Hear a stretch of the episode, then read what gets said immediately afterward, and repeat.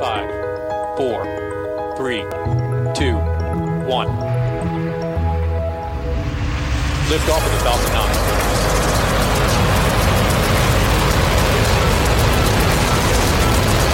Falcon 9 clear to clear the towers. Hi, I'm Mark Boucher, and this is the SpaceQ podcast. This podcast was to have aired last week. However, the announcement by the Prime Minister of Canada that his government was committing over $2 billion that will see Canada participate in the NASA led Lunar Gateway program, along with funding for new technologies related to the moon, meant that we bumped the podcast a week. In its place, we had an interview with Innovation, Science, and Economic Development Minister Bains, who oversees the Canadian Space Agency. Now, events are unfolding again with a big announcement expected this week, likely tomorrow, news that SpaceQ broke. That announcement is the long expected new Canadian space strategy. It's important to note we only know a portion of what will be in the new space strategy, that being the moon as the highest funded priority. And for this podcast, one of the interesting topics we'll be keeping an eye on going forward is the growing interest at the provincial level in supporting the space program.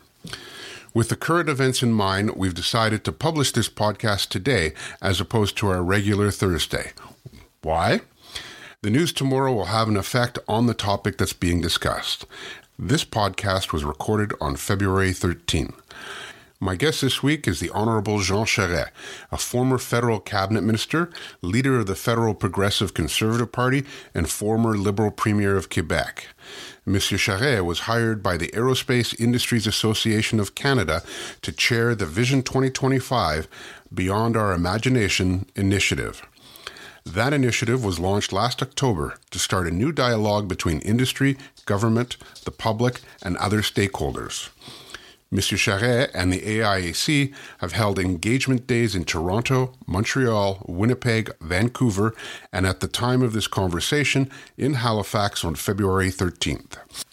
Monsieur Charest also held private meetings, including with ISED Minister Bains and several provincial ministers and leaders. At the end of the consultations, a report will be issued, which the AIAC will use leading up to the federal election this fall.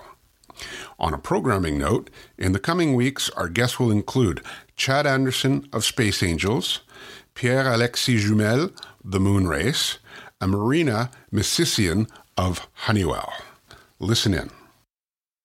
Monsieur Charest, my first question is why get involved in the Vision 2025 initiative?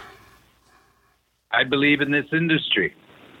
I believe, I, and I think this industry is intimately connected to uh, the future of the country. Uh, it's a great story because Canada, given its population, you know, on paper, should not have this kind of industry because we don't have an internal market, but we do because uh, after the Second World War, in particular, the federal government decided that this would be a legacy industry. It's done exceptionally well, and it has a brilliant future, and we can be part of it if we decide to be part of it, and that's what this exercise is about. It's really deciding on how much of, how much of this industry do we want to be a part of and defining, and uh, and and that's why I'm doing this. That's I just believe in it. Now, the aerospace sector faces many challenges. How does Vision 2025 fit into the picture as a solution?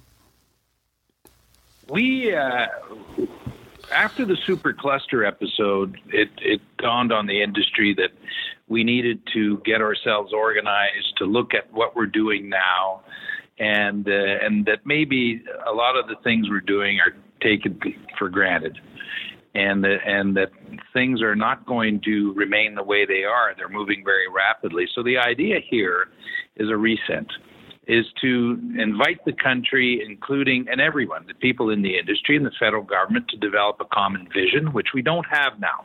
There is no, if you were to look for it, there's no overarching expression of a vision that says, here's what we see for this industry. The second part is we now need to look at how we support the industry, how and and industry itself. We, you know, quite admittedly, Mark, we're looking at what we need to do first. Those who are the actors in the industry, but then working with both levels of government because this industry is intimately connected to the support of governments.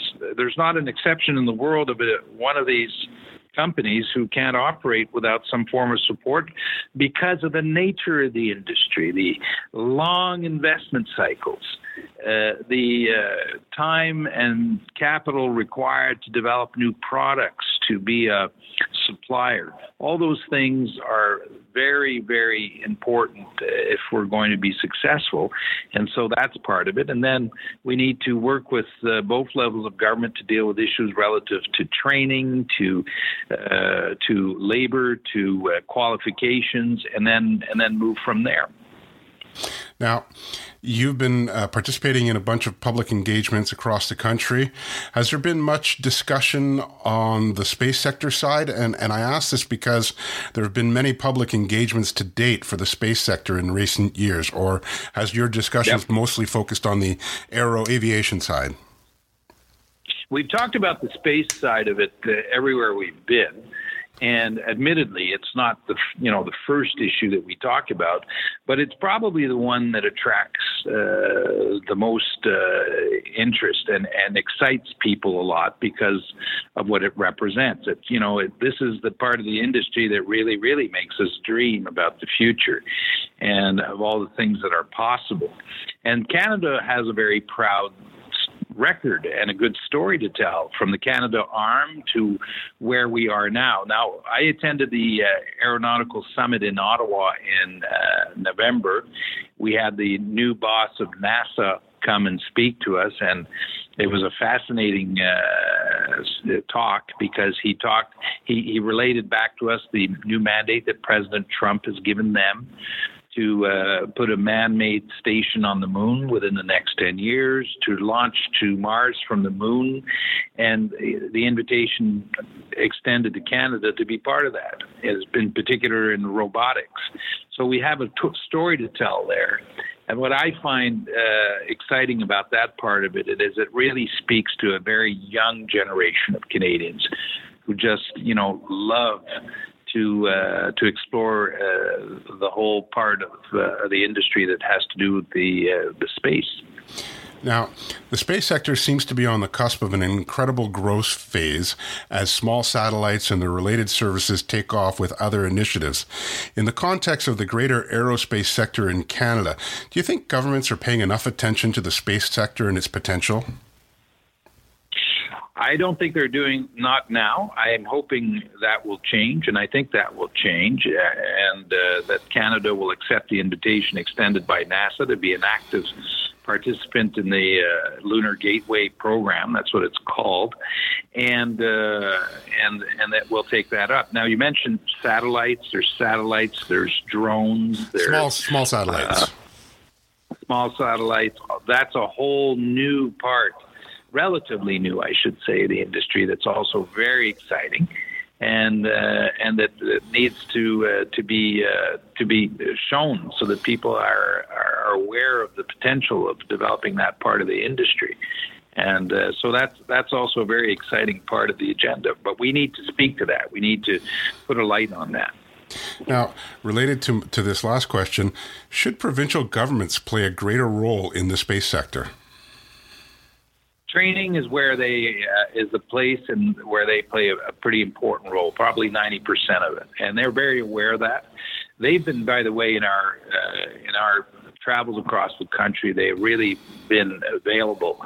And uh, I met with provincial economic development ministers in every province, and this morning here we met with Premier McNeil of Nova Scotia and uh, you know Minister Fitzgibbon showed up at our event in in Montreal and actually spoke, uh, and we met with the Minister of Economic Development in Ontario, Manitoba, British Columbia.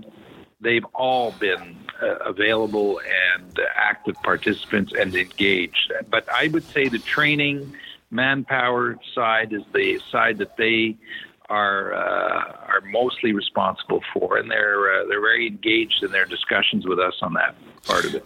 Now you're in Halifax today. There's a local company there called Maritime Launch Services that that wants to open up a spaceport to launch satellites to orbit. What are your thoughts on that? Well, let's go ahead and do it. All right. I think I, I I don't know a lot about it, Mark. Uh, Right. Frank, honestly, I don't. So I, I'm not in a great position to comment on it.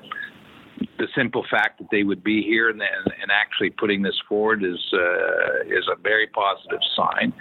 And you look at the bigger picture of the uh, economy of the Atlantic. This is a big part of the, uh, the economy of Atlantic Canada, which needs that innovation, that needs new projects. And uh, so uh, I would think that uh, uh, here and elsewhere in, in Ottawa, they they want to pay a lot of attention to that kind of a project. Now, I just have a couple of questions left. You've now attended public engagements across the country. If you can, what has been the central message you've been hearing? Well, the central message is there is a very broad agreement that we do need a, a vision. The Ca- Canada needs to take a moment to look at this industry and give a view of what its future is, and then consequently uh, put in place whatever needs to be put in place to support the industry, and that includes uh, support to allow more investment. There's a lot of messages about how it's uh, how the presence and the success of the OEMs is is key. All the suppliers recognize that if we don't allow the big players to succeed, that we need really need to do everything we can so that the big players are successful, because then everything else will fall into place. That's one part of it. The other part of it is on training, where we need we need to do better. We uh, we need to be more flexible. We need to be more nimble in attracting people and young people to the industry, and uh, that's also a message that's been uh, that we've heard in every city we've uh, we visited. The report you'll produce will be widely circulated within government. As someone who has had a prominent role both provincially and federally, how seriously will governments take your report? Well, after being uh, after accepting this mandate, uh, the first call I got was from Minister Bains, uh, who asked to meet, and as a courtesy, which I was uh, and, I was flattered that he would take the time, and I did. We did meet with him, of course, and uh, they are signaling that they they take they do take this very seriously, and the governments everywhere we've been as as you, as I mentioned here, we met with the premiers, uh, McNeil. I've raised this with Premier Legault in Quebec uh, directly twice in conversations I've had with him and with his ministers. The governments are taking this very very seriously. And uh, the federal government, we know, is also uh, taking. So the report is not going to be a Royal Commission report. It's going to be a very straightforward report. We're going to try to be as operational as possible. And we are targeting the federal election campaign. We've been very transparent about that. This isn't, by the way, we're not aggressive. This isn't hostile, but we are seeking to inspire all three political, main political parties in the campaign to speak to this issue. And once the report will be tabled, the people who are in our industry, from workers to those who work in the financing to those who operate the companies and own them, are all going to be uh, wanting to hear from the federal political parties where they stand on this. And uh, when can we expect the report to, to be available? What's the time frame? End of March, beginning of April. Okay. Any final thoughts?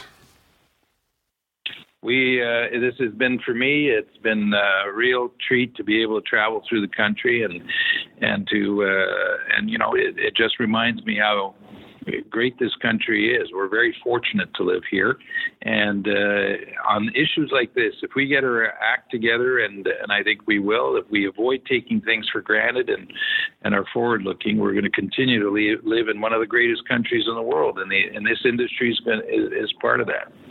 I'd be remiss if I didn't ask this based on what you just said. Would you be interested in running federally again and crossing the country and talking to people and doing all I'm that? Sorry, Mark. The line's very Mark. Line's very bad, Mark. Can't hear you. yes, answer's no.